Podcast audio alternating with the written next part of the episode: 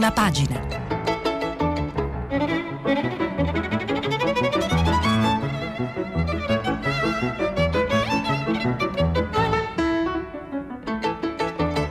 Questa settimana i giornali sono letti e commentati da Lidia Baratta, giornalista del quotidiano online L'Inchiesta. Per intervenire telefonate al numero verde 800 050 333. Sms WhatsApp anche vocali al numero 335 56 34 296. Lidia Baratta è giornalista del quotidiano online L'Inchiesta, dove si occupa soprattutto di lavoro ed economia. Ha cominciato a lavorare nei giornali collaborando con diverse testate, tra cui Repubblica, L'Espresso, La Stampa e Vice. Fa parte dello staff editoriale del magazine di Feltrinelli Education. Da diversi anni realizza rassegne stampa quotidiane e settimanali con il team di Good Morning Italia. Buongiorno dalla sede RAI di Milano e buona settimana. Eh, prima di cominciare la nostra lettura dei quotidiani vi ricordo che stiamo pubblicando i vostri messaggi sul sito di Radio 3. Partiamo con la lettura dei quotidiani dal eh, Corriere della Sera per capire quali saranno le eh, misure restrittive che il governo sta eh, studiando proprio in queste ore. Il Corriere apre con linea dura contro la Movida, gli scienziati serve una stretta sulle fasce rosse, le regioni frenano. Stop alla Movida, il governo è pronto a vietare l'asporto dai bar dopo le 18, possibili limiti agli spostamenti tra le zone gialle. Gli scienziati modificare le soglie di ingresso ingresso per la fascia rossa, no delle regioni. E a pagina 2 il pezzo di Monica Guerzoni e Fiorenza eh, Sarzanini, eh, regole più severe anche in giallo, niente a sporto dai bar dopo le 18, stop con gli aperitivi, le feste improvvisate in strada, gli assembramenti di decine di persone col bicchiere in mano davanti ai locali. Dopo i casi di Milano, Roma, Lucca, Catania e altre città, il governo lavora a una regola severa per stoppare quel che resta della movida. Non solo i bar continueranno a chiudere alle 18, ma dopo le 6 di sera sarà vietata la vendita da sporto. La stretta, raccontano le giornaliste, non ancora ufficiale, conferma come nella riunione dei capi delegazione con il Premier Conte sia prevalsa la linea dura del Ministro della Salute, preoccupato per gli oltre 18.000 contagi e il tasso di positività al 13,3%. E dunque stop allo spostamento tra regioni, anche gialle, coprifuoco dalle 22 alle 5 e raccomandazione di non ospitare più di due persone non conviventi. Oggi Roberto Speranza e il responsabile degli affari regionali Francesco Boccia incontreranno i presidenti delle regioni che devono dare il via libera. Le nuove misure di contenimento del Covid-19 entreranno in vigore il 16 gennaio e dureranno un mese o al massimo 45 giorni eh, Palazzo Chigi potrebbe scrivere un DPCM oppure soltanto un decreto legge con il quale prorogare le misure del DPCM precedente e anche lo stato di emergenza. L'idea è procedere di trimestre in trimestre, per cui la data di scadenza dovrebbe essere fissata al 30 aprile. Se tutto va bene, il decreto sarà approvato mercoledì 13 gennaio, dopo che Speranza avrà presentato le nuove misure in Parlamento e dopo che Conte avrà riunito il Consiglio dei Ministri. Tra le novità racconta eh, questo pezzo del Corriere, c'è l'ipotesi di una fascia bianca, ai tre colori se ne aggiungerà un quarto, la fascia bianca è stata pensata per indicare una prospettiva di uscita dalla pandemia. L'Istituto Superiore di Sanità sta studiando i parametri per far scattare il ritorno alla vita quasi normale RT sotto 1 e livello molto basso di rischio. Cinema, teatri, sale da concerto, palestre, piscine potranno riaprire, gli spostamenti saranno liberi per ora purtroppo però nessuna regione è a rischio così basso e a pagina 3 eh, del Corriere, sempre eh, Guerzoni e Sarzanini, ci parlano di questo documento riservato, ecco la soglia dei nuovi casi per far scattare la stretta e i dubbi del governo. L'ingresso automatico in fascia rossa serve a evitare una incidenza troppo alta del contagio e a non causare sovraccarico delle strutture sanitarie. Eccolo il documento riservato dell'Istituto Superiore di Sanità che cambia i parametri per entrare nel livello di rischio più alto e far scattare le misure restrittive, una regola che i governatori hanno però deciso di respingere e a questo punto non è escluso che il governo faccia, faccia marcia indietro per due ragioni. La prima è che il rosso scatta comunque quando l'RT arriva a 1,25 e la seconda è il timore che per rimanere sotto la soglia di massimo rischio in alcune regioni possano essere effettuati meno tamponi. Scrivono gli scienziati, l'epidemia si trova in una fase delicata che sembra preludere a un nuovo rapido aumento nel numero di casi casi nelle, prim- nelle prossime settimane, qualora non venissero definite e implementate rigorosamente misure di mitigazione più stringenti. Poi indicano il pericolo, grazie al monitoraggio è stato possibile documentare che il passaggio dalla fase di contenimento epidemico è avvenuto in Italia quando l'incidenza a sette giorni ha superato i 50 casi per 100.000 abitanti. La nuova soglia, i vertici dell'Istituto Superiore di Sanità suggeriscono quindi di modificare la procedura per l'ingresso nella fascia rossa quando i nuovi casi di contagio su 100.000 abitanti sono 250 in una settimana.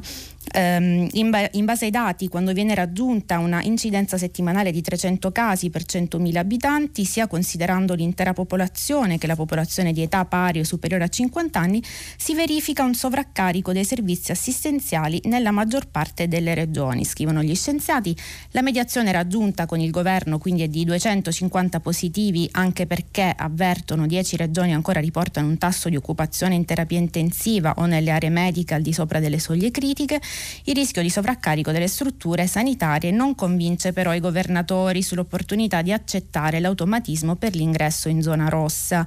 Lo spiega il presidente della conferenza delle regioni, governatore dell'Emilia Romagna, Stefano Bonaccini, quel limite non l'ha chiesto nessuna regione, dice, e la mia impressione è che non entrerà fra quelli utilizzati per decidere la colorazione o lo spostamento delle regioni. Ci confronteremo con il governo e come sempre cercheremo di fare il meglio possibile. E, eh, di questo eh, vediamo anche un articolo a pagina 2 della ehm, eh, Repubblica ehm, in cui a pagina 4 eh, scusatemi della Repubblica di Giuliano Foschini nei bar niente a sport dopo le 18 regioni chiuse riaprono i musei questa è eh, una novità spiraglio per i luoghi di cultura. Nella parte finale dell'articolo si legge il ministro Franceschini ha chiesto ministro della cultura ha chiesto la riapertura dei musei almeno nelle regioni gialle e si è ragionato anche sulla possibilità di alzare il sipario eh, nei cinema eh, e dal messaggero, sempre a proposito di eh, misure di eh, contenimento del virus, a pagina 7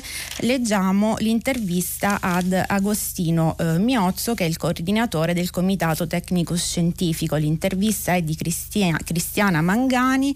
Miozzo eh, dice stiamo cercando di stringere ancora, la serata to- totale però è impossibile, è indispensabile far rispettare i divieti, solo così in autunno si, tornerà, si tornerà a respirare. Il titolo è Lockdown, unica via d'uscita, ma l'economia è al collasso. Eh, dice Miozzo, con il popolo della Movida serve una comunicazione mirata, imporre solo restrizioni è insufficiente. E a proposito di eh, misure eh, di ehm, contenimento del virus, eh, un tema della, della, giornata è sicuramente quello della eh, scuola con la, mh, mm, il mancato rientro in classe degli studenti delle superiori. Su questo apre la Repubblica, basta con la scuola online, face, fateci tornare in eh, classe classe, oggi solo in tre regioni riaprono gli istituti secondari in presenza, studenti e genitori in piazza in molte città. Andiamo a pagina 2 eh, bassa distanza ridateci la scuola, lo sciopero unisce figli e genitori. La scuola superiore che oggi doveva ripartire, almeno metà in presenza e l'altra da casa, non risponderà all'appello in classe se non con poche mani alzate. In Toscana, Abruzzo, Valle d'Aosta. In tutto poco meno di 250.000 studenti, ma alzerà la voce fuori con manifestazioni, flash mob, scioperi della DAD. Oggi computer spenti, l'invito della rete degli studenti medi. Protestano i genitori, i nostri figli si stanno spegnendo, i docenti si dividono tra paura del contagio e richiamo della cattedra, reclamando quei sindacati di essere considerati una categoria prioritaria nel piano vaccinale. Ad essere contestate sono le mancate scelte che non hanno consentito di rientrare in sicurezza in aula, trasporti in primis, con piani inesistenti come denunciano i docenti di più licei romani. E mentre il ministro Roberto Speranza, intervistato da Fazio, Lazio rivendica la scelta di salvaguardare per quanto possibile le scuole, in particolare le primarie e medie e la ministra Lucia Azzolina attacca le regioni che ancora una volta vanno in ordine sparso e il mondo della scuola, vittima di una disattenzione generale, a ribellarsi dal basso. E poi ci stupiamo delle risse tra adolescenti nelle piazze. Tuona Costanza Margiotta, voce del Comitato Priorità alla Scuola, che tra oggi e domani promuove presidi davanti alle prefetture e alle regioni a Firenze, Milano, Ancona, La Spezia, Trieste, Pisa. A Viterbo è previsto anche lo sciopero della DAD, a Firenze, Salerno e Parma lezioni all'aperto così come a Roma. Insiste Margiotta, si garantisca almeno a fine gennaio un rientro al 50% che permetta di bilanciare il diritto alla salute con quello all'istruzione. Il ritorno tra i banchi a metà per ora è promesso in modo scaglionato dal 18 gennaio fino all'1 febbraio. Il 25 gennaio torneranno invece in classe i ragazzi delle superiori in Emilia Romagna, Campania, Lombardia e Umbria. Repubblica riporta proprio i numeri eh, di questa eh, giornata, 220.000 sono gli studenti che tornano in classe oggi nelle tre regioni, 3,6 milioni quelli al computer, quindi continueranno a, ad accontentarsi della didattica a distanza, 8,5 1,5 milioni gli alunni che frequentano le scuole in Italia. È interessante sempre nel, a pagina 2 nel taglio basso l'intervista di Michele Bocci allo psicologo Lazzari che è presidente dell'ordine degli psicologi che sta collaborando con il Ministero dell'Istruzione per valutare gli effetti della didattica a distanza. Come stanno reagendo gli studenti italiani alla DAD? chiede il giornalista. Secondo un'indagine del nostro centro studi, il 32% dei ragazzi tra 14 e 18 18 anni è pessimista sul futuro. Gli adolescenti ritengono che quando l'epidemia sarà passata la loro vita non tornerà come prima. Ad esempio, eh, chiede, solo il 25% di chi frequenta le superiori pensa che l'emergenza si risolverà in tempi accettabili e il 48% ha poca fiducia nel futuro e i genitori ci chiedono aiuto, dice lo psicologo, sempre più spesso sono preoccupati. Del resto il 70% sostiene che i figli hanno problemi di concentrazione. A quali altre difficoltà vanno incontro i ragazzi costretti a casa? Ad esempio al senso di apatia, all'umore triste, all'irritabilità. E sempre Repubblica, pagina 3, eh, riporta una eh, intervista doppia, eh, così potremmo dire, a eh, una eh, studentessa e a un professore con due posizioni distinte. Studentessa è Beatrice Casartelli, 16 anni, studia al liceo scientifico Volta di Milano, che dice capiamo la gravità della situazione, ma se riaprono i negozi qualcuno ci spieghi perché non si può tornare in aula. Il professore Salvo Amato, 50 anni, insegna informatica al Cucuzza Euclide di Caltagirone, dice anche a me stanca stare in classe, ma dobbiamo scegliere tra perdere qualcosa in didattica e mettere a rischio vite eh, umane.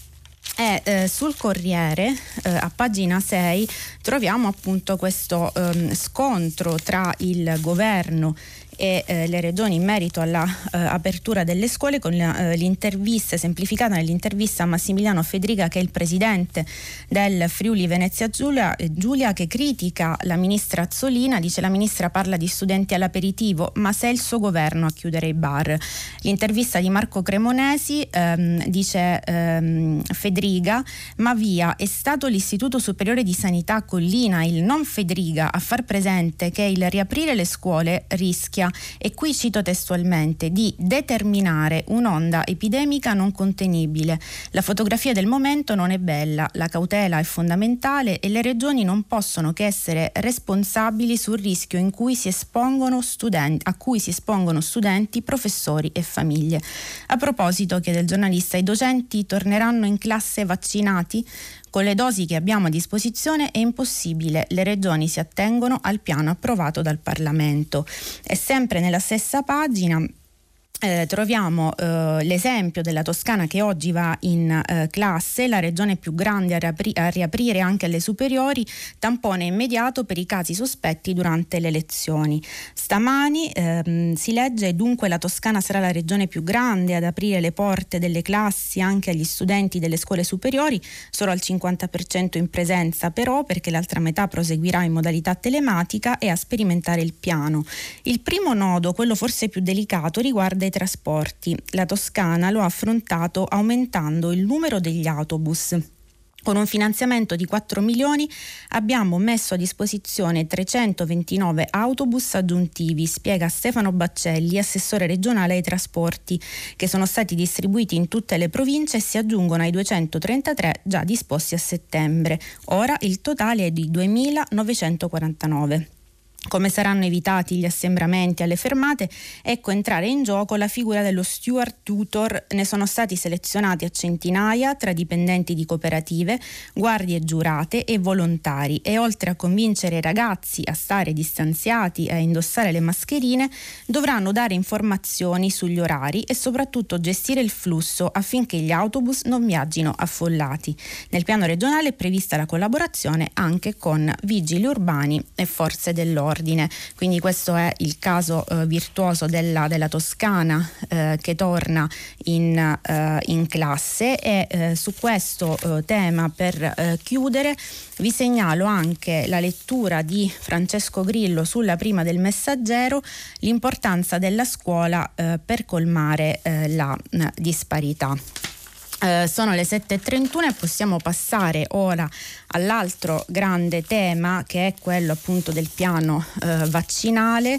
Andiamo a pagina 8 eh, di ehm, Repubblica perché anche qui eh, sappiamo che c'è polemica tra eh, le regioni e il governo, infatti l'articolo di Alessandra Ziniti titola Scontro regioni Arcuri, Mafiale in arrivo, si anticipano i vaccini per gli under 35. Governatori allarmati per le dosi già esaurite, ma tra oggi e domani disponibili 580.000 sieri tra Pfizer e i primi di Moderna, piano per differenziare la distribuzione. Con AstraZeneca il via per proteggere le fasce più giovani, immunizzati in 650.000. La campagna vaccinale raggiunge quota 650.000 e più di una regione, Veneto, Toscana, Umbria e Val d'Aosta, sfiora il tutto esaurito. In campagna Campania il governatore De Luca dispone lo stop alle iniezioni, ma il commissario per l'emergenza Domenico Arcuri rassicura complimenti alle regioni se il modello distributivo di Pfizer funziona e non ho dubbi, da lunedì ci sarà una nuova distribuzione. Tra oggi e domani arriveranno le 470.000 dosi settimanali di Pfizer, martedì sono attese le prime 47.000 di Moderna e dopo qualche giorno dovrebbe inviarne altre 66.000, dunque 580.000 nuove dosi per i prossimi sette giorni giorni e Arcuri rilancia entro marzo avremo 6 milioni di vaccinati. Se verranno autorizzati due dei quattro vaccini in arrivo, AstraZeneca e Johnson Johnson, rispetteremo l'obiettivo. Se verranno autorizzati tutti e quattro lo anticiperemo. L'arrivo di AstraZeneca, in particolare atteso per fine gennaio, potrebbe portare all'anticipo dell'immunizzazione delle fasce d'età più giovani, partendo sempre, sempre dalle categorie più a rischio. Se come sembra l'EMA concederà l'autorizzazione per gli under 55, l'Italia si troverà con ulteriori 16 milioni di dosi subito disponibili che diventeranno 50 milioni entro giugno. Dice Arcuri, dobbiamo occuparci con priorità dei più anziani e fragili che continueremo a vaccinare con Pfizer e Moderna, ma potremo anche cominciare con la fascia di popolazione più giovane nella quale sappiamo che il virus si moltiplica.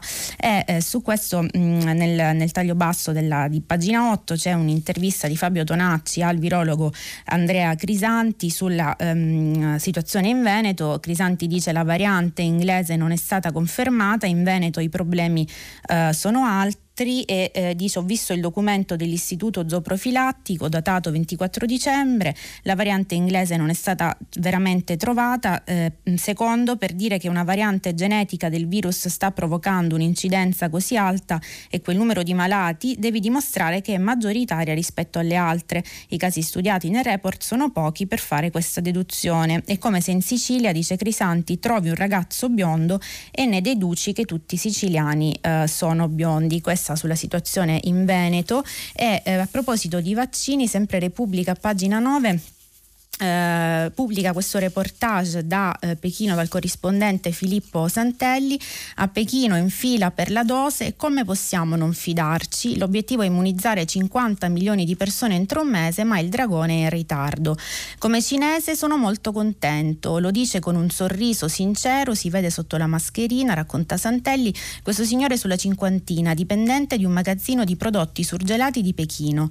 La campagna di immunizzazione iniziata anche in Cina nuovo nuovo passo della guerra del popolo proclamata da Xi Jinping contro il virus e i magazzinieri sono tra le categorie a rischio a cui è stato offerto gratis il preparato dell'azienda di Stato Sinopharm.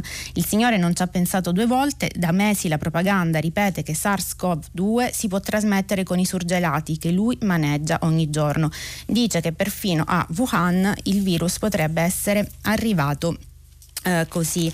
E eh, proprio su eh, Cina e vaccini c'è eh, una lettura interessante a pagina 4 del Corriere a firma di eh, Federico Fubini nel taglio basso virus e geopolitica la mossa della Cina fiale promesse ai paesi emergenti. Dopo aver fatto un quadro generale della situazione dei vaccini in Europa e negli Stati Uniti nella parte finale Fubini ci parla del, di COVAX, l'iniziativa guidata dall'Organizzazione Mondiale della Sanità per garantire 2 miliardi di dosi ai paesi poveri. Per ora ha raccolto un decimo di quanto voleva ed è in questo spazio che la Cina si sta infilando per mettere a disposizione i suoi tre vaccini di Sinopharm, CanSino e Sinovac, tutti efficaci ma più primitivi e meno testati, a decine di paesi in Africa, America Latina e Asia emergente. Il primo passo è stato condurre i test su decine di migliaia di persone in 16 paesi emergenti, con la promessa di rendere i vaccini cinesi un bene pubblico. Adesso Pechino offre prestiti ai governi in difficoltà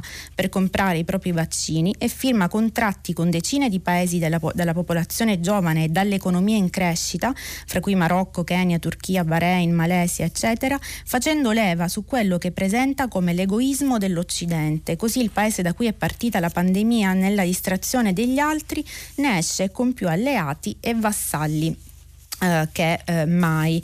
E a pagina 5 il Corriere intervista eh, Alberto Mantovani che è direttore scientifico dell'Istituto Humanitas di eh, Milano che dice che è decisivo avere altri vaccini e più risorse per la ricerca.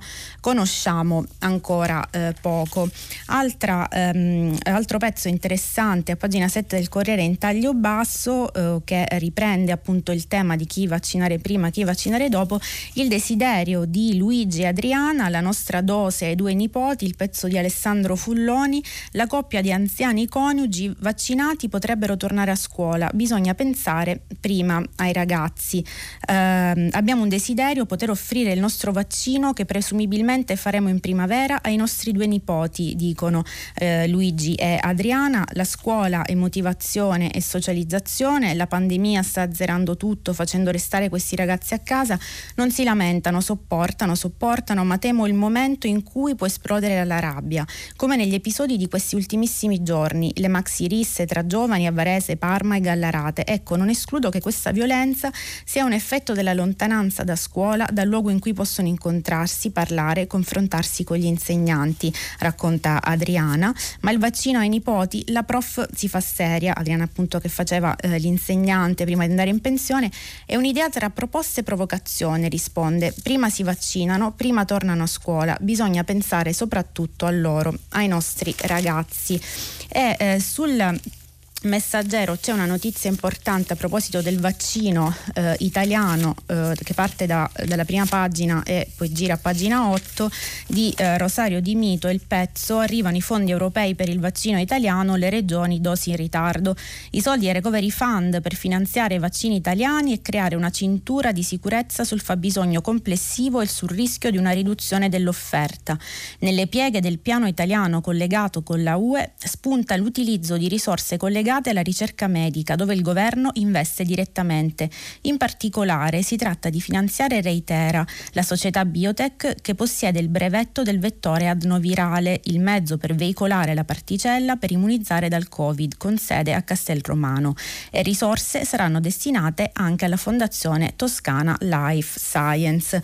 E eh, possiamo eh, chiudere questa pagina sui vaccini con il ritratto in prima sul foglio che fa eh, Michele Masneri ieri del commissario all'emergenza eh, Domenico Arcuri, il muccioli della pandemia, i vaccini e le siringhe e prima i banchi, i tamponi, immuni, Ilva, vita, relazioni e opere del commissario di, di tante crisi italiane dalla prima alla terza repubblica, colui che tutto può e qualcosa con arroganza compiaciuta risolve. Fenomenologia di Domenico Arcuri e eh, non possiamo eh, non citare quello che in queste ore eh, sicuramente agita il, eh, il, governo e cioè la crisi nella maggioranza su cui apre eh, la stampa eh, ma anche il messaggero e il fatto quotidiano. La stampa il colle stop alla crisi, prima il um, recovery, il messaggero il Conte Ter sblocca la crisi, mentre il fatto quotidiano Renzi incartato anche oggi ritira le sue ministre domani.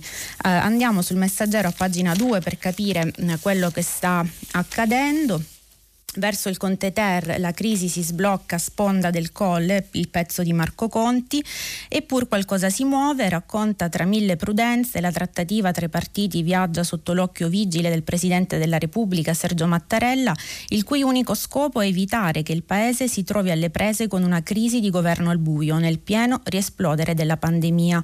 Il primo passaggio sarà l'accordo sul Next Generation EU, il cui via libera dovrebbe avvenire domani o più probabilmente mercoledì mercoledì in un apposito Consiglio dei Ministri, Italia Viva attende con impazienza il testo e ieri pomeriggio la ministra Teresa Bellanova nel corso della riunione dei capi delegazione per discutere del nuovo DPCM ha di nuovo sollecitato Giuseppe Conte. Il testo completo, oltre 100 pagine, dovrebbe arrivare ai partiti nella giornata di oggi e Italia Viva ha già fatto sapere che è pronta al via libera, come anche al voto sullo scostamento di bilancio, senza subordinare le due questioni alla verifica, dove resta sullo sullo sfondo il possibile ritiro della delegazione di Italia Viva al governo.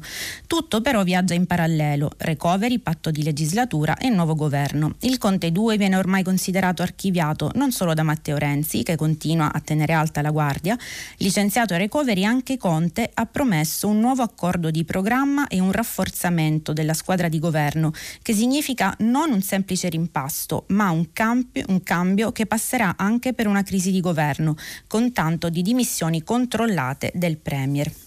Dimissioni congelate, spiega Marco Conti, come avvenne nel secondo gabinetto Goria che rinacque nel novembre del, del, dell'87.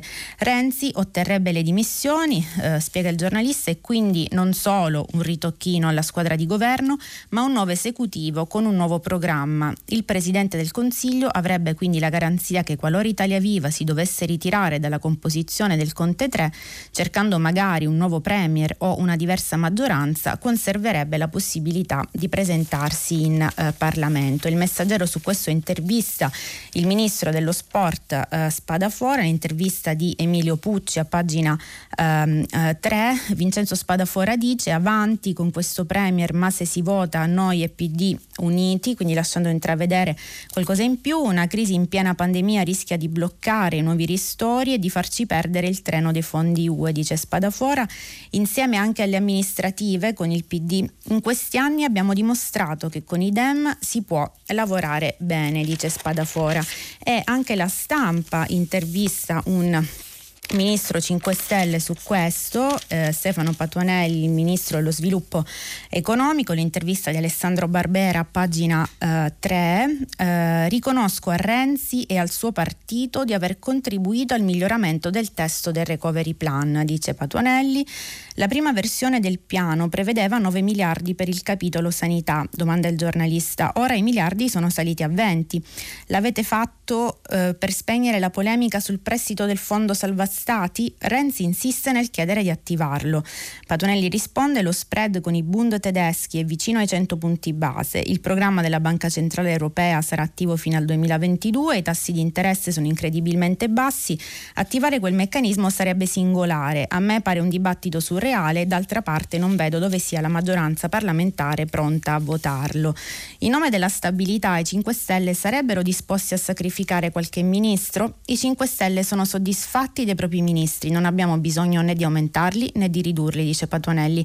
Se vogliono fare gli altri sarà una loro libera scelta. Dunque, per fare un nome a caso, la sua collega Lucia Azzolina non si tocca e così non solo le confermo che non si tocca, ma la voglio ringraziare pubblicamente per l'enorme lavoro a tutela della scuola scuola. Se Giuseppe Conte dovesse cadere, c'è spazio per una maggioranza diversa? Domanda Barbera.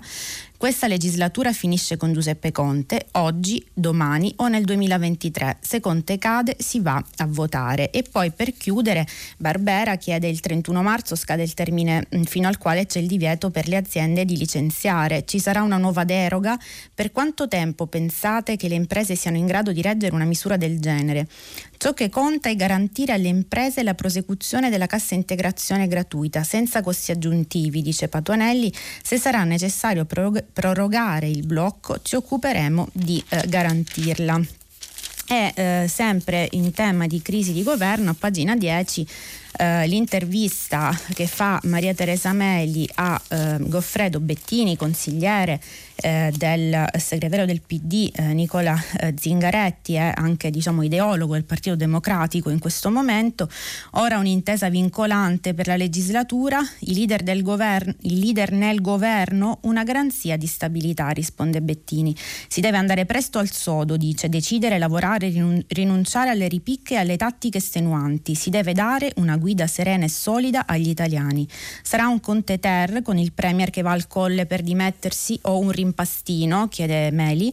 In queste ore Conte ha ribadito la sua volontà unitaria, si sono compiuti passi in avanti decisivi su Recovery Plan, ha approvato questo provvedimento importantissimo per la vita degli italiani. Si tratta di stabilire un accordo solenne, vincolante e chiaro circa le priorità di un programma di fine legislatura. Altro che rimpastino, stiamo parlando di cose da fare, non di qualche ministero da distribuire.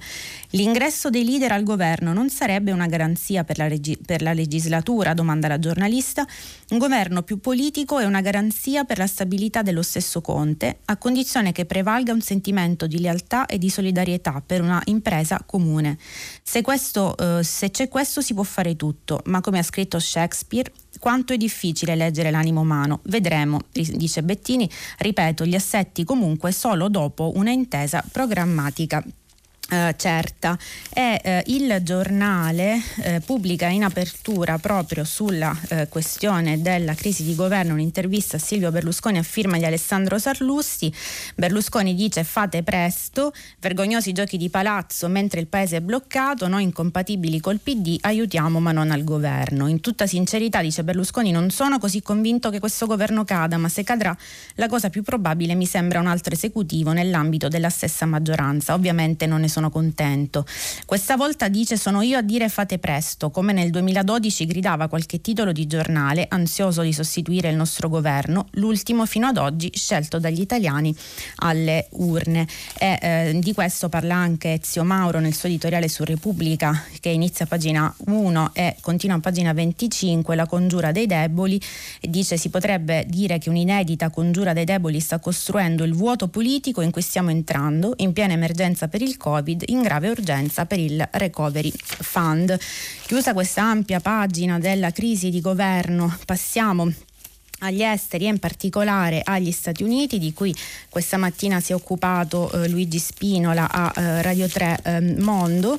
Eh, Repubblica, pagina 14 e 15 ci parla appunto della ehm, questione del possibile impeachment a eh, Donald Trump dopo l'assalto al ehm, Campidoglio e eh, nello specifico andiamo a leggere il pezzo di mh, mm, Federico Rampini, inviato di Repubblica, la polizia e la piazza, gli agenti eh, militanti che dividono l'America, quindi il singolo caso degli agenti eh, dice c'erano anche dei poliziotti in libera uscita lontano dalla propria sede di lavoro, tre manifestanti pro Trump il 16 gennaio a Washington, diversi dipartimenti di polizia di tutta l'America, dal Texas alla progressista California allo stato di Washington, hanno aperto indagini interne dopo aver scoperto che alcuni dei loro agenti erano andati al raduno di eh, mercoledì eh, scorso. E sulla questione del eh, possibile impeachment a pochi giorni dal giuramento del nuovo eh, presidente eh, Joe Biden, eh, vi segnalo l'intervista fatta da Viviana Mazza, pagina 13 del Corriere, ad eh, Alan Dershowitz,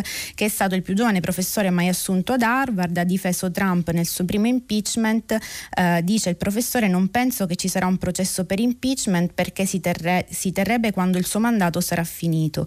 Gli esperti sono divisi sulla possibilità possibilità o meno di un processo di Trump al Senato dopo la fine del mandato, dice appunto Viviana Mazza, è semplicemente sbagliato che si tratti di Obama, Jefferson, Lincoln o dell'ex presidente Trump, il Congresso non ha il potere di mettere sotto impeachment un privato cittadino. La Costituzione è chiara, l'impeachment si applica a presidenti in carica e mh, fa ancora discutere la questione del, dei social e eh, di Donald Trump con la chiusura dell'account um, Twitter e Repubblica in particolare a pagina 17 intervista il filosofo Massimo Cacciari, critico nei confronti di questa scelta. Dice Cacciari è scandaloso che sia Twitter a decidere chi può parlare e chi no che un politico costretto per svolgere il suo mestiere a usare questi mezzi possa averne accesso in base a decisioni del capitalista che detiene assoluto potere su questi mezzi stessi a me pare inaudito, dice Cacciari. Dovrebbe esserci un'autorità politica costituita sulla base di procedimenti di legge come quella per la privacy, un'autorità che sulla base di principi della Costituzione dica Trump non può parlare. Benissimo, allora io applaudo. Poi è evidente che Trump non dovrebbe parlare, che un politico non, dovrebbe, non deve essere essere messo nelle condizioni di incitare all'odio, alla violenza, ma chi lo decide? Quello che fino al giorno prima era il suo sostenitore? Che non si capisca lo scandalo di questa cosa vuol dire che ormai siamo proprio pronti a tutto. Lo diceva anche Lacan, volete un padrone, lo avrete.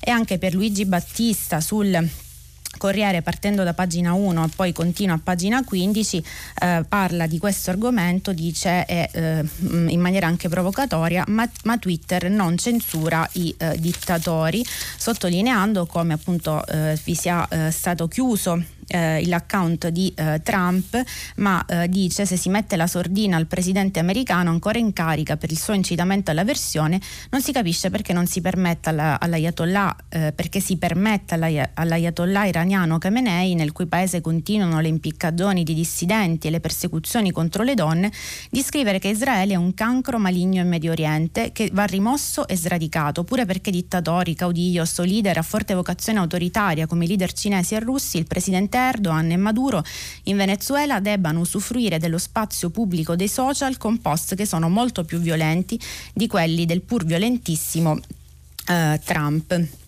Ora passiamo alle notizie economiche prendendo il sole 24 ore del eh, lunedì che apre eh, sul eh, settore dell'auto, auto 2021 caccia agli eco-incentivi e slalom scadenze su patenti e bollo, eh, ma andiamo a leggere, sempre partendo dalla prima pagina, un pezzo sul risultato della garanzia giovani in sette anni, dice il, il Sole 24 Ore, occupato solo un ragazzo su tre.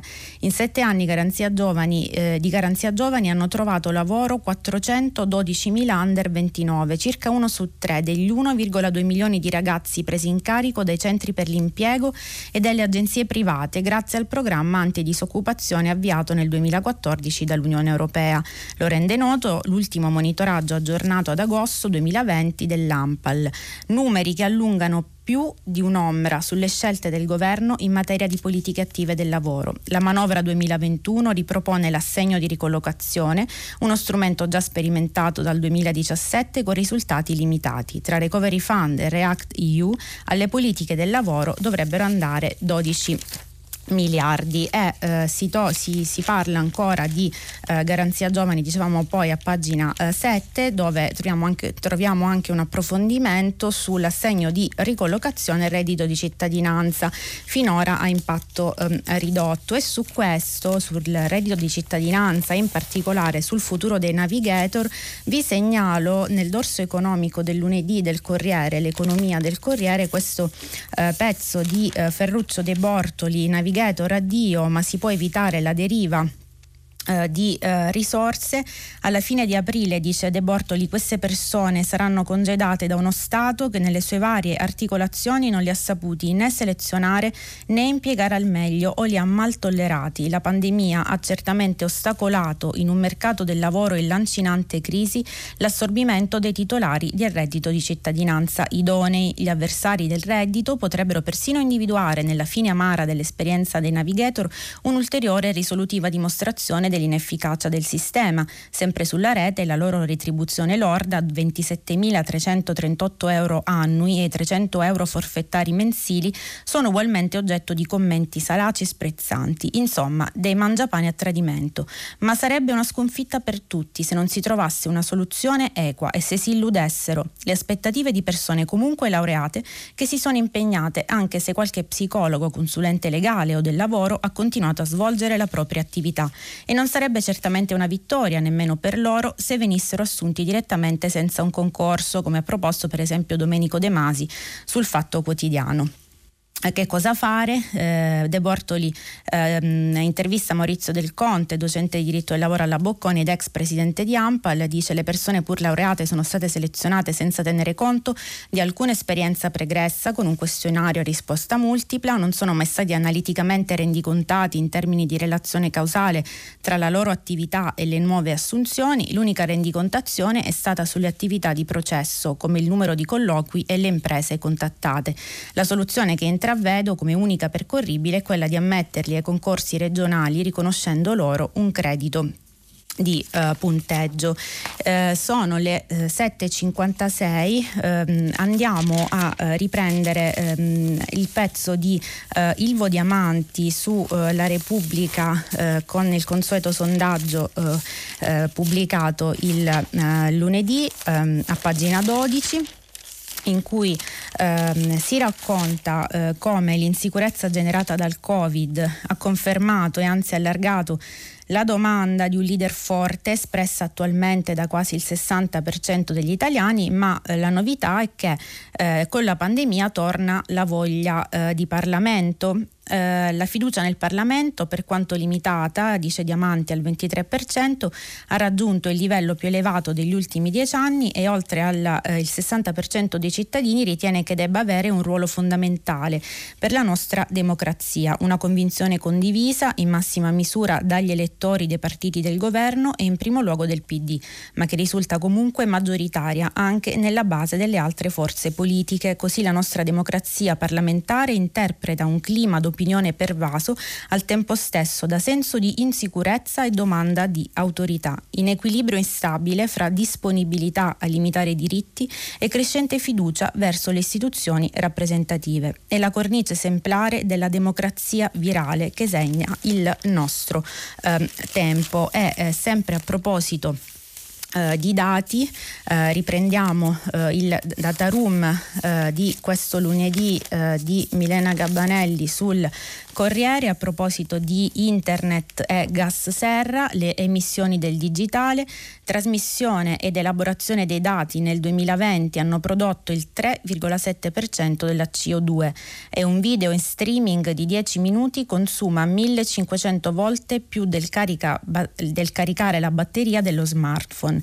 Le soluzioni digitali, dice Gabbanelli, possono sostenere l'economia circolare, supportare la decarbonizzazione di tutti i settori e raggiungere così gli obiettivi di sostenibilità sostenibilità che il Green New Deal europeo si propone, ma non è per nulla scontato. Fino ad ora, infatti, le transazioni digitali hanno perpetuato modelli di crescita ad alta intensità di risorse e gas serra, responsabili del riscaldamento globale.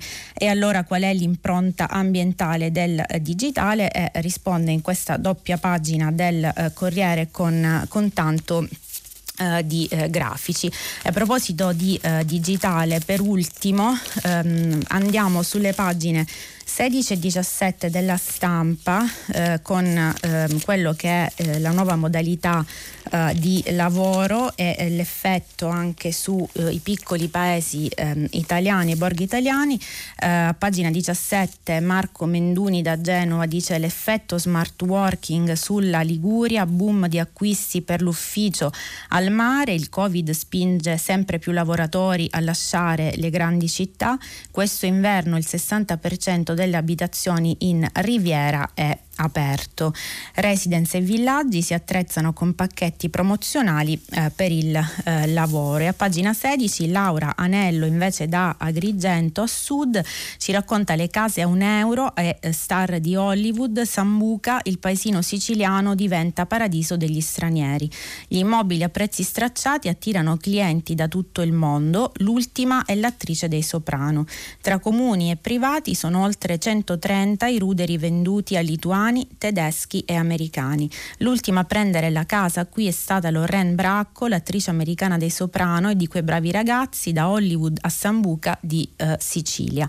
Come una zucca diventata carrozza, il vecchio rudere comprato a un euro nel cuore del quartiere arabo adesso è un gioiello di calce bianca e di mattoni a vista. Eh, sono le 8, la rassegna di oggi eh, finisce qui, vi aspetto dopo la pubblicità per il filo diretto.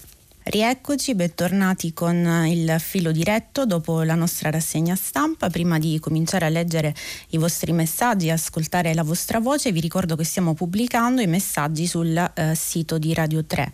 Eh, partiamo con eh, le telefonate. Pronto? Buongiorno. Pronto, buongiorno. Sono Paola e la chiamo da Ivrea. Buongiorno. Io avrei per lei una domanda secca e brevissima, ma a chi davvero, eh, chi davvero si avvantaggia di una crisi in questo momento? Perché mi sembra che cioè Renzi è un partito minoritario minuscolo, ce lo propongono di continuo, sembra a leggere e a sentire tutti i media che sia inevitabile, ma mi sembra che ci sta portando sul, sull'orlo del precipizio veramente e non capisco. La ringrazio le auguro una buona giornata. Grazie Paolo, anche a lei. Eh, non sono una retroscenista analista eh, politica, però da quello che possiamo eh, leggere di questa lunga, lunghissima crisi di governo partita ormai dal, da inizio eh, dicembre è ehm, sicuramente una eh, crisi anche eh, di tipo personale ehm, che però come vediamo, come riconosciuto anche oggi dai ministri 5 Stelle, ha portato a un miglioramento almeno di quello che è il eh, piano eh, del recovery plan, che è quello su cui si baserà eh, la nostra ehm, ripresa, ripresa, economica. C'era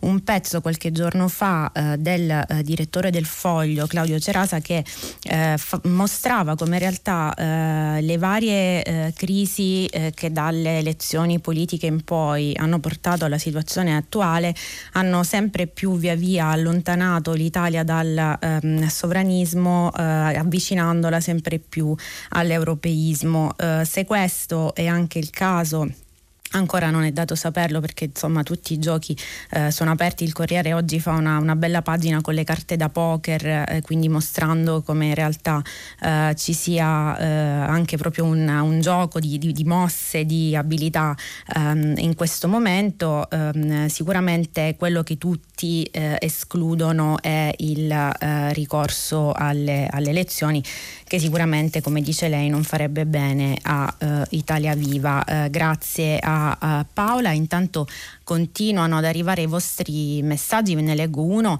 uh, dei tanti che arriva sulla scuola, che è il tema principe di oggi, mentre molti studenti sono in piazza. La scuola serve per dare ai giovani la formazione per trovare lavori più qualificati e non dover aggiungersi alle centinaia che aprono bar, palestre e centri estetici. È più importante aprire negozi, allora mi guarderò bene dall'andarci con prodotto online come mia figlia costretta a fare la DAD a distanza, probabilmente una mamma o un padre. La scuola con presenza al 50% non è riaperta, è solo un modo per sdoganare future chiusure fingendosi aperture. Ogni volta che ci sarà una criticità sui trasporti si ricorrerà a percentuali in presenza e a scaglionamenti in entrata nelle scuole. Testare e tracciare docenti e studenti e tutti in classe, tutti lo scrive in maiuscolo, Maria Silvia, insegnante eh, da Roma. Um, passiamo alle telefonate. Pronto? Buongiorno. Eh, pronto, buongiorno. Eh, volevo intervenire. Mi ricorda il suo nome prima? Ah, mi scusi, mi scusi, sono Valentino da Torino. Buongiorno. Eh, volevo intervenire sulle notizie delle risse tra giovani. Eh, queste notizie mi hanno rievocato un racconto di fantascienza distopico di Ballard. In, in italiano viene tradotto eh, con riunione di famiglia, ma il titolo originale inglese ecco, è eh, Unità di terapia intensiva positiva, quindi ecco, ci sono delle ehm, inquietanti similitudini con quello che stiamo vivendo noi oggi. In questo racconto si, ehm, viene descritta una eh, modalità di relazione tutta online, tutta virtuale. Nel momento in cui i componenti di una famiglia, che sono i protagonisti del racconto, si riuniscono eh, per la prima volta, ecco, questi iniziano eh, a massacrarsi letteralmente ecco, con, eh, ecco, a botte. Ed è ecco, eh, questo scenario, chiaro che è estremo, però ecco, queste notizie mi hanno rievocato un po' questo scenario terribile di perdita delle capacità relazionali. Spero, ecco, ovviamente, che non accada questo e sicuramente non accadrà, però queste risse ecco, mi fanno pensare un po'. Grazie, grazie Valentino. Eh, sicuramente ancora eh, non conosciamo, eh, che non, non, sappiamo con certezza se ci sia o meno eh, dire, un rapporto di causa-effetto tra eh, la DAD e quindi eh, il confinamento nel mondo digitale dei ragazzi e le risse ehm, di cui abbiamo parlato anche in, in rassegna stampa. sicuramente c'è una difficoltà notevole, soprattutto degli adolescenti. Vi ricordo ehm, la copertina dell'Espresso uscita ieri, DAD, eh, che appunto eh, sviluppa l'acronimo diversamente come disagio a distanza, con mh, mm, queste carte riservate del Ministero dell'Istruzione in collaborazione con il Consiglio del, dell'Ordine degli Psicologi, in cui chiaramente, come leggevamo nell'intervista a Lazzari, eh, si evidenziano delle difficoltà eh, di tipo emotivo e eh, psicologico di questi ragazzi. Um, su questo tema e eh, sulla similitudine che Valentino da Torino ci riportava in chiave distopica sicuramente, eh, vi segnalo l'articolo di Mario Aiello a pagina 11 del Messaggero che non abbiamo letto durante la, la rassegna, in cui eh, chiaramente eh, si dice che eh, l'isolamento può essere una miccia che può portare poi a ehm, queste risse dal vivo, eh, con l'intervento anche del demografo Alessandro Rosina che dice l'emergenza l'emergenza del virus ha tolto tutte le certezze e eh, il sociologo Bonomi che dice la famiglia eh, non guida più. E, ehm, continuiamo con eh, le telefonate. Pronto? Buongiorno. Buongiorno, sono Roberto, parlo da Cagliari. Buongiorno Roberto. Eh, volevo rifarmi alla dichiarazione di Cacciari sì. che ha detto che è scandaloso che sia Twitter a decidere chi può parlare o meno. Eh, mi riallaccio anche, oltre a quello che disse Umberto Eco un po' di anni fa, che Internet aveva dato diritto di parola agli imbecilli e che poi venivano tacitati nei bar per, que- per ciò che dicevano, anche al, a un fatto di cronaca di qualche anno fa, e cioè che uno dei dirigenti di, delle, di una società di telefonia si era rifiutato di dare alla CIA i, i codici per decrittare, eh, per decifrare eh, messaggi insomma, nella lotta all'antiterrorismo. E poi anche al fatto, mi riallaccio sempre, eh, che Zuckerberg comprerà WhatsApp o l'ha già comprato. In sostanza eh, che i social stanno avendo una posizione dominante eh, sulla vita sociale, politica, certo. di tutti ormai. Certo. Quindi lei cosa ne pensa? Cioè c'è un voto in effetti normativo eh, perché l'argomento è molto interessante. Molto.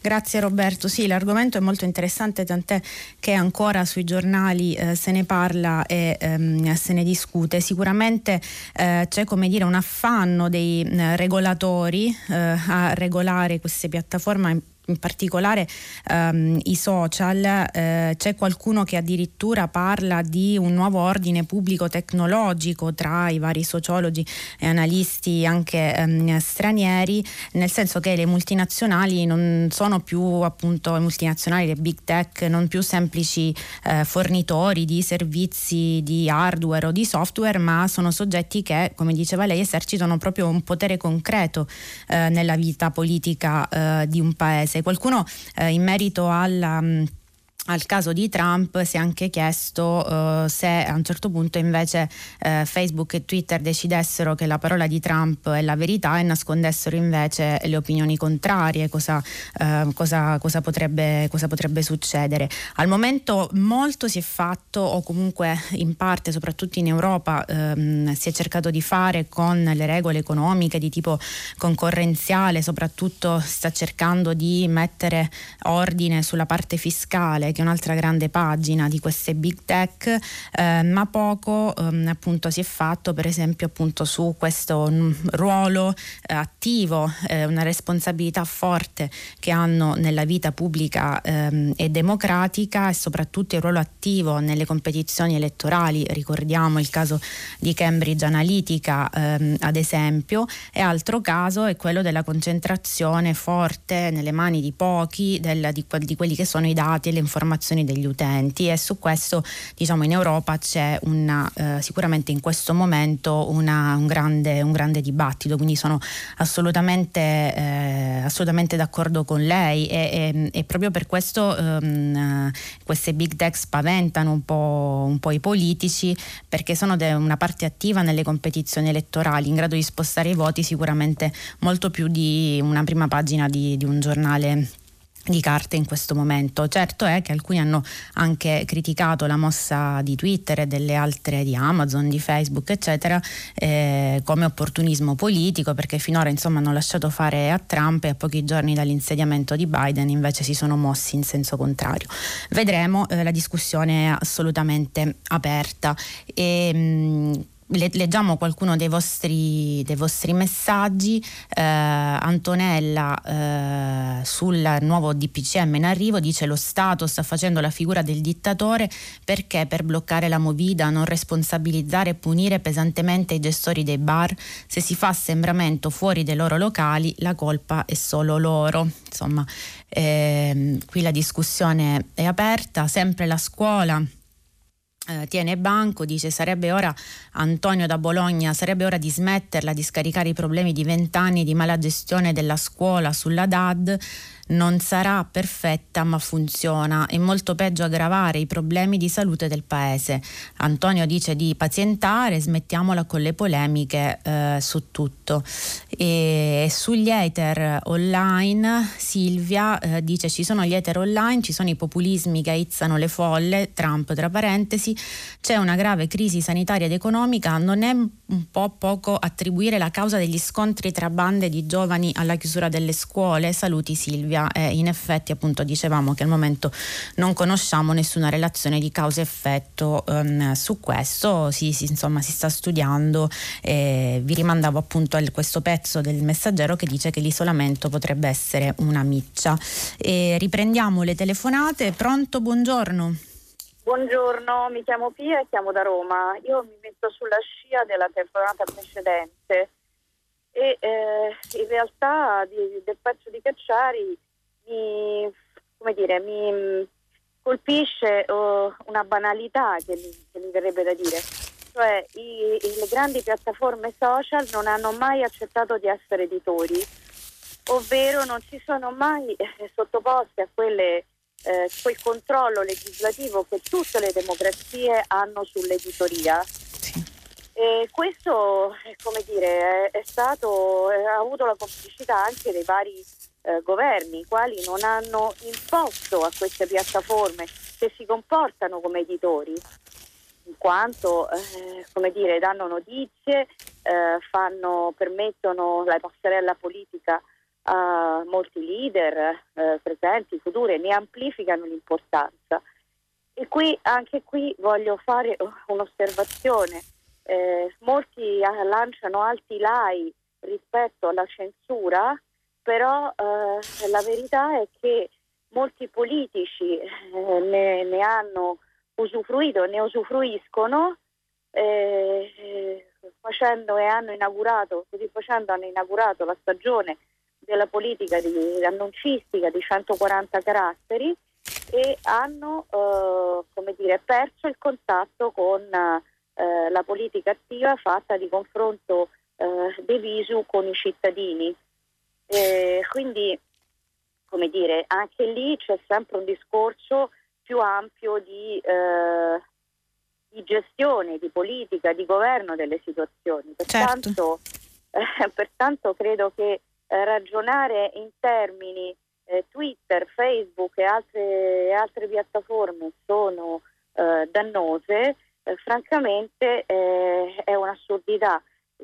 Twitter, Facebook e altre piattaforme sono enti privati che hanno i governi non hanno mai voluto controllare, mai, né dal punto di vista dell'organizzazione né dal punto di vista, come diceva giustamente lei, del, delle tasse. Quindi, eh, come dire, ehm, eh, mi sembra una, una, una critica tardiva tardiva, tardiva e anche forse inopportuna a questo punto. Grazie Pia, eh, sì ehm, assolutamente, eh, vi ricordo mh, mm, ad esempio che uh, una settimana dalle, dalle elezioni americane eh, proprio gli stessi mh, mm, amministratori delegati di Facebook, Twitter vennero, vennero auditi eh, in Senato eh, negli Stati Uniti proprio sulla mh, mm, famosa sezione 230 che è quella che solleva i social media da ogni responsabilità eh, per quello che viene pubblicato e che veniva appunto eh, criticata da Trump che ha accusato mh, i social di una censura selettiva sui um, propri, propri, tweet.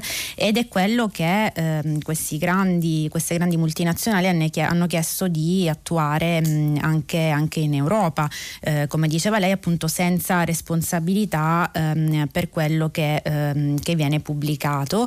E, e eh, sicuramente anche in Europa ehm, si stanno muovendo ehm, in, in, termini di eh, lobby, portatori di interesse per cercare di eh, attuare quello che eh, sostanzialmente avviene negli Stati Uniti. Eh, di certo lo spostamento Uh, di mm, miliardi uh, di persone uh, sui social ha favorito anche lo spostamento dei politici sui social come raccontava Pia. Una cosa è certa non sono piattaforme neutre come, come alcuni pensano e hanno un ruolo um, specifico e in questo momento come abbiamo visto dal caso di Trump sono diventati dei veri e propri arbitri all'interno del del dibattito pubblico e eh, su, questo, su, questo, bisogna eh, ragionare e capire se un'impresa che eh, legittimamente eh, punta ai propri ehm, profitti eh, può a un certo punto eh, intervenire in maniera arbitraria a indirizzare il dibattito pubblico. in questo momento dicevamo appunto è Trump e magari dopo soprattutto quello che è successo a Capitol Hill ehm, può, ci può anche andare bene a un certo punto, eh, però appunto se dovesse accadere il contrario, come dicevamo prima, eh, eh, il, sicuramente eh, quello che si prospetta all'orizzonte è eh, non proprio diciamo ehm, piacevole. Quindi sono d'accordo con, con Pia, in questo momento c'è una rincorsa, un affanno dei regolatori, dei legislatori che hanno lasciato fare e sicuramente la tecnologia, queste piattaforme si muovono in maniera molto più veloce di quanto si muova la politica e eh, soprattutto ad esempio le istituzioni. Ehm, eh, europee. Eh, passiamo mh, mm, a leggere un po' eh, dei vostri mh, mm, messaggi. E, mh, mm, eh, ad esempio Giuseppe eh, dice, fa una domanda, magari qualche ascoltatore medico o infermiere può chiarire questo mio dilemma. L'influenza stagionale scomparsa oppure è una delle tante vittime del Covid-19? Eh, qualche giorno fa si parlava sicuramente di eh, una riduzione quest'anno dei casi dell'influenza stagionale. Giuseppe la rimando ai giornali di qualche giorno fa ehm, perché si vieta il trasferimento tra le regioni, spesso ci, ci, si sposta per andare in luoghi non urbani, per difendersi dal contagio e vivere a contatto con la natura lontano dagli altri. Quindi insomma il tema del DPCM, lo divieto di spostamento tra le regioni gialle, eh, fa discutere. Eh, senza trascurare gli anziani che hanno pagato un duro prezzo al Covid, bisogna che i decisori facciano in modo che il vaccino venga somministrato ai ragazzi e ai loro insegnanti. La scuola potrà così riprendere in tranquillità senza la tanto vituperata DAD. I ragazzi potranno andare a sciare, a divertirsi al cinema, a teatro, senza infettarsi e senza infettare. Sarà bene per il morale dei ragazzi, per la salute degli insegnanti, sarà bene per l'economia, ma bisogna far presto. Questo ascoltatore si firma come M sicuramente è uno dei temi della giornata con l'offerta che abbiamo letto dei due nonni che offrono il loro vaccino ai nipoti per farli tornare a scuola e qui si tratta appunto come diceva l'ascoltatore sia di investire sul capitale umano ma probabilmente anche proprio sul capitale eh, economico. Eh, torniamo alle telefonate, pronto, buongiorno. Buongiorno, sono Anna di Padova. Buongiorno Anna. Vi preciso che io non conosco nessuno di Viareggio, però quando ho sentito l'altro giorno la sentenza della Corte di Cassazione che prescriveva gli omicidi colposi per le strade di Viareggio a seguito dell'esclusione dell'aggravante della violazione delle norme di sicurezza nel lavoro, io mi sono messa a piangere. Mi sono meravigliata di questa reazione e poi ho capito, mi sentivo in lutto per la giustizia italiana. Un lutto profondo, perché vede, io ho 70 anni e tante volte ho sentito che la Corte di Cassazione annullava sentenze per un cavillo. Praticamente un cavillo diventava oggetto di giustizia. Eh, grazie, grazie Anna. Sì, la, la notizia è di qualche, di qualche giorno fa. Ehm, sicuramente eh, vi ricordo che eh, dire, la prescrizione non è una soluzione, eh, come ha ricordato uno dei difensori delle, delle, famiglie delle vittime della strage di, di Viareggio, che ha detto innocenti totali eh, non ce ne sono. Ehm, ricordiamo appunto il caso di cronaca, l'8 gennaio la Cassazione ha dichiarato prescritto per tutti gli imputati il reato di omicidio colposo plurimo e la, la Corte non ha riconosciuto l'aggravante dell'incidente sul lavoro e, che, che, era l'appiglio che finora aveva evitato la cancellazione del, del reato. Eh, sicuramente eh, come dire, impressiona eh, sicuramente colpisce, eh, come è accaduto ad Anna eh, di Padova, eh, una notizia eh, di questo tipo e, e ehm, eh, vi ricordo che ehm, sicuramente è, una sentenza però che come dire, crea anche una, un precedente per la definizione di quello che è proprio l'incidente, l'incidente sul, mm, sul lavoro. quindi insomma se ne, se ne parlerà eh, anche, anche, in futuro eh, di, di, questa sentenza eh, che sicuramente, come nel caso di Anna, lascia, lascia con, con, l'amaro in bocca. E continuiamo con mm, le vostre telefonate. Pronto, buongiorno. Eh, pronto, buongiorno. Sono Cinzia dall'Aquila. Buongiorno Cinzia. Eh, salve, io eh, sto eh, intervenendo a proposito della, eh, del, della, intervista a Massimo Cacciari in cui lui dice che è scandaloso che sia Twitter a decidere chi parla e chi no. Mi sembra un'intervista sul Corriere. Allora, io, Repubblica. Scusi, Repubblica. Allora, io eh, sono un professore associato alla Southern Illinois University in Illinois, un'università Ehm, eh, lì dove, eh, negli Stati Uniti dove insegno sociologia dei media. Ci lavoro da tanti anni, adesso sono qui in Italia eh, anche bloccata dalla pandemia, eh, ma eh, lavoro lì dalla metà degli anni 2000 e ho fatto un dottorato di ricerca in, me- in Media Studies anche negli Stati Uniti. Mm, dunque, quindi io vorrei dire alcune cose. Prima di tutto il web è stato commercializzato già dagli anni 90 ehm, e nessuno, non mi sembra che ci sia stato Cacciari o altri che abbiano eh, mh, criticato questa commercializzazione selvaggia di internet. Internet era nato, potenzialmente sarebbe potuto essere stato un luogo in cui effettivamente ci sarebbe stata più democrazia dal basso, eh, più spazi pubblici ed invece è stato commercializzato in maniera selvaggia. Quindi, e, e quindi internet e poi ovviamente il web 2.0 e quindi le applicazioni e i social.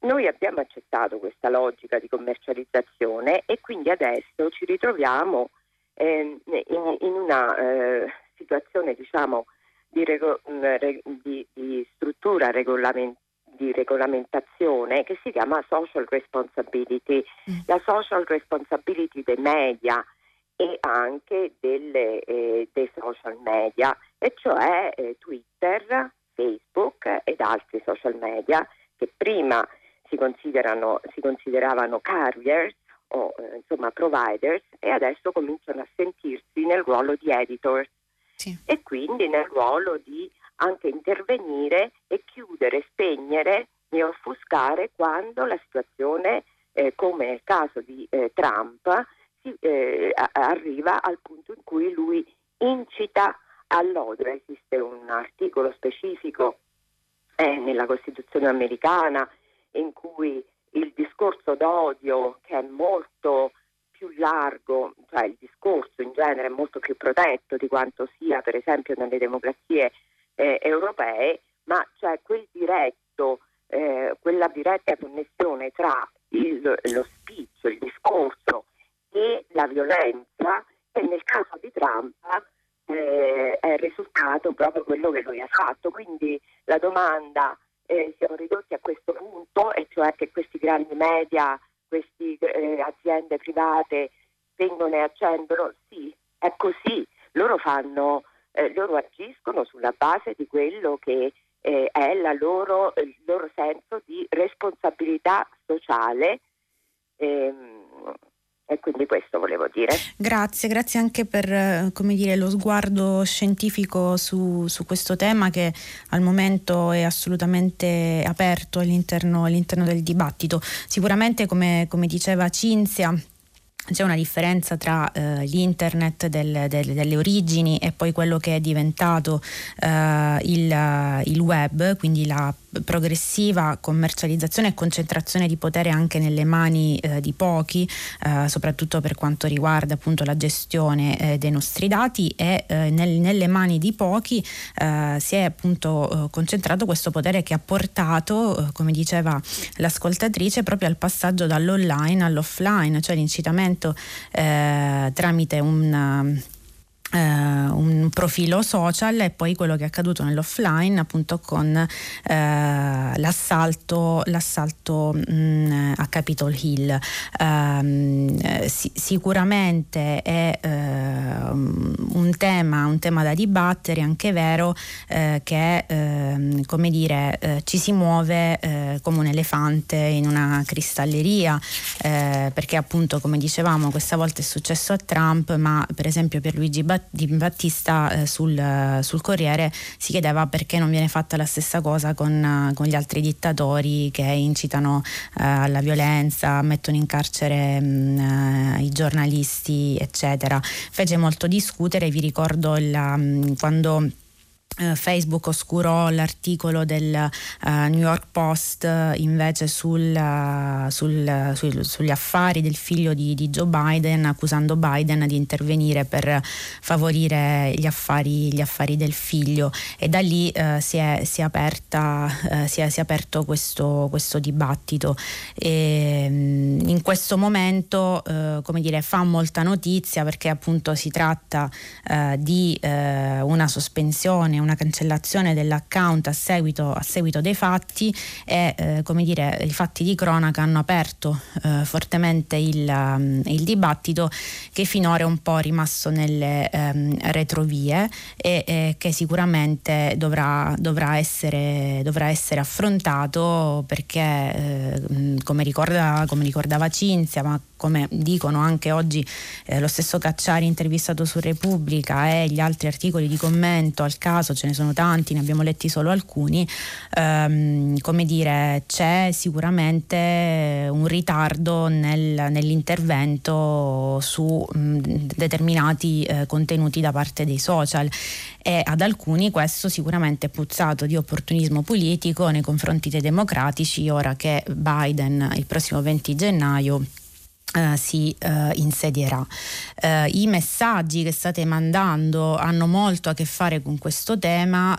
Pierluigi scrive se la grande democrazia americana vuole continuare a essere considerata tale, deve fare in modo che le istituzioni democratiche repubblicate unite diano a Trump una lezione esemplare, cacciandolo dalla Casa Bianca con ignominia. Ehm, ricordiamo che mancano pochi giorni in realtà al, fatto, al momento in cui Trump fa le valigie e lascia eh, la Casa Bianca.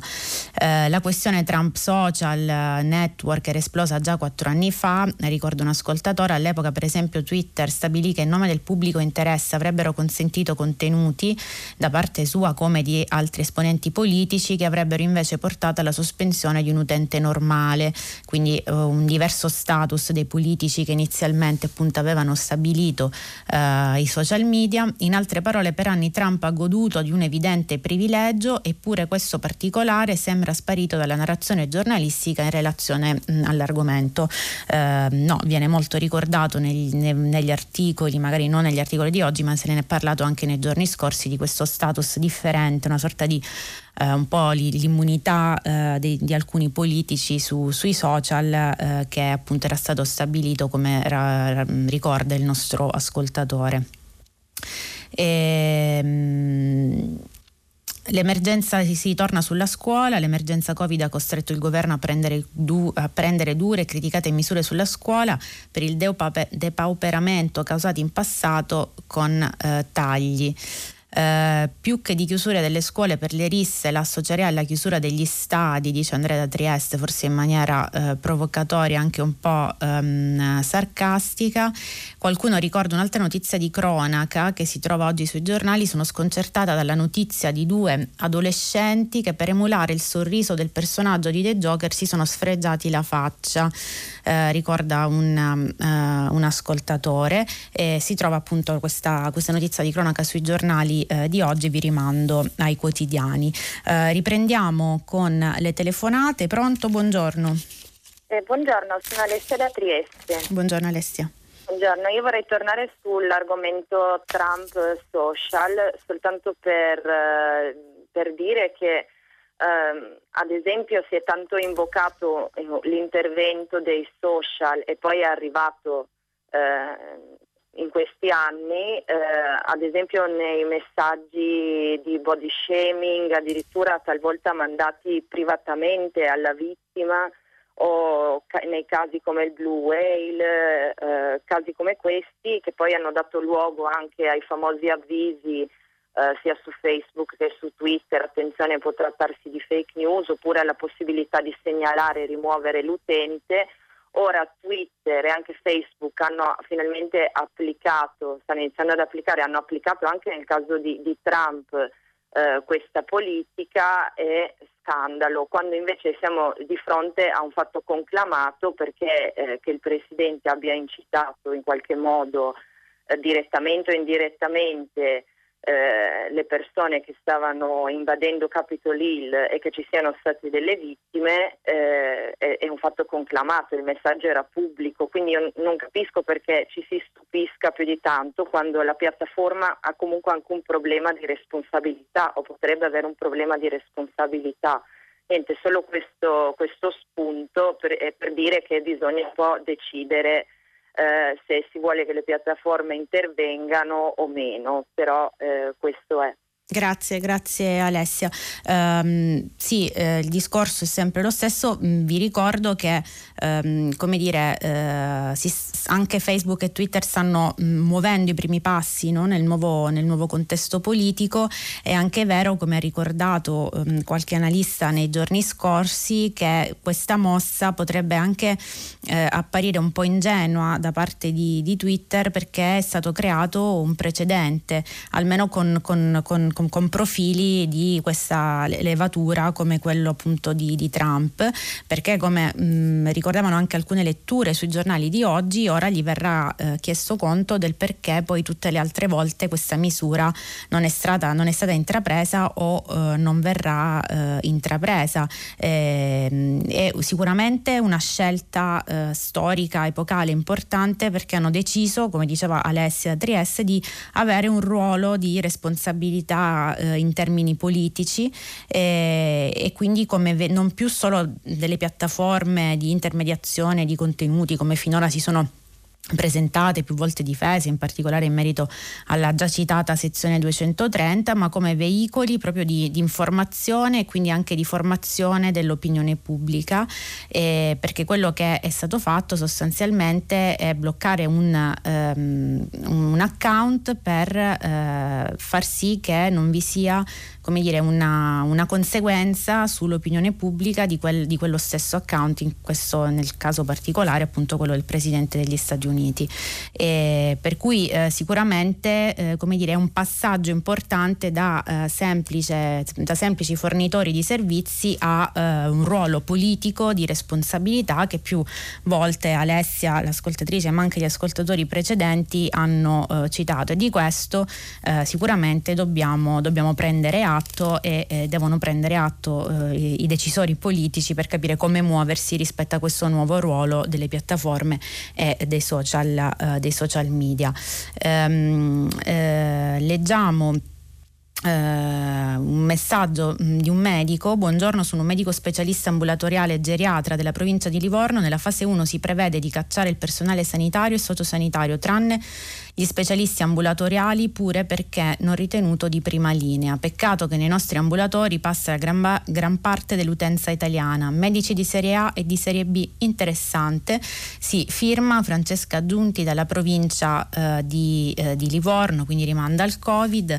E, mh, mm, passiamo ora eh, alla, all'ultima telefonata. Pronto, buongiorno.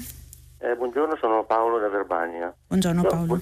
Volevo solo segnalare che su questo fatto qui dei ragazzini che si picchiano per strada, questi, queste mega risse, così, io ne ho sentito parlare già diverse volte, ma da, da, da, quando ero ragazzino io, dai film, da The Warriors, eh, cioè sol- solamente che oggi con i social eh, diventa così, c'è questo loop di io lo faccio, l'altro non l'ha fatto, allora lo pubblico, io sono più bravo, cioè, diventa una cosa, un cortocircuito, ma secondo me eh, non, dico, non, voglio, non, voglio, dare la colpa ai social, ma i social comunque sono uno strumento potentissimo di amplificazione di questa cosa anche a livello giornalistico secondo me.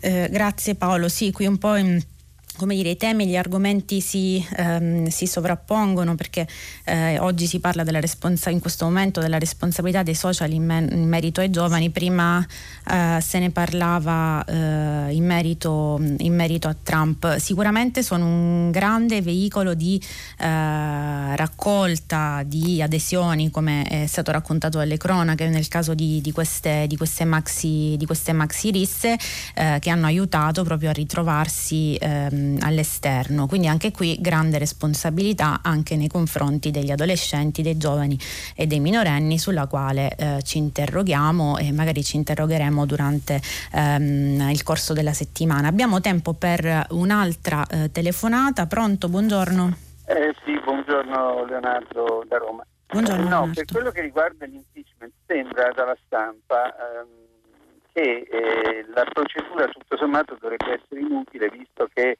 per otto giorni in ogni caso, in ogni caso Trump decade dalla sua presidenza. E, e, però allo stesso tempo bisogna dire un'altra cosa importante, cioè che l'impeachment, la procedura che inizia adesso, poi continuerà successivamente, perché ci vorranno sì. probabilmente settimane per decidere cosa bisogna fare. E una delle conseguenze più importanti è che Trump potrebbe essere interdetto dai pubblici nel momento in cui venisse riconosciuto l'impeachment. In più ci sarebbero anche delle altre conseguenze minori, ma insomma la più importante sarebbe questa ed evidentemente eh, sarebbe importante cioè che lui non si ripresentasse fra quattro anni. Quindi volevo dire che questo è, una, è una, un punto che non viene minimamente sottolineato Grazie Leonardo. Sì, se ne è parlato stamattina eh, a Radio Tremondo con Luigi Spinola delle eh, possibili diciamo, ripercussioni di quello che sta accadendo eh, negli Stati Uniti in merito all'impeachment eh, di Trump. Eh, tra le ipotesi, ehm, mm, vi rimando su questo a Repubblica, l'articolo di Anna Lombardi, ehm, c'è quello di oggi pomeriggio mh, le 20 in Italia, una riunione che ha convocato la speaker della Camera Nancy Pelosi per discutere sul da farsi. Eh, quindi avviare questa procedura di impeachment, come diceva eh, Leonardo da Roma, eh, presentando l'articolo già domani, chiedendo l'incriminazione di Trump, però poi facendo slittare l'invio al Senato fino alla primavera, eh, in modo da eh, poter mettere il um, voto in agenda, eh, il voto finale di ratifica, alla fine dei primi, gen- dei, dei primi 100 giorni di Biden.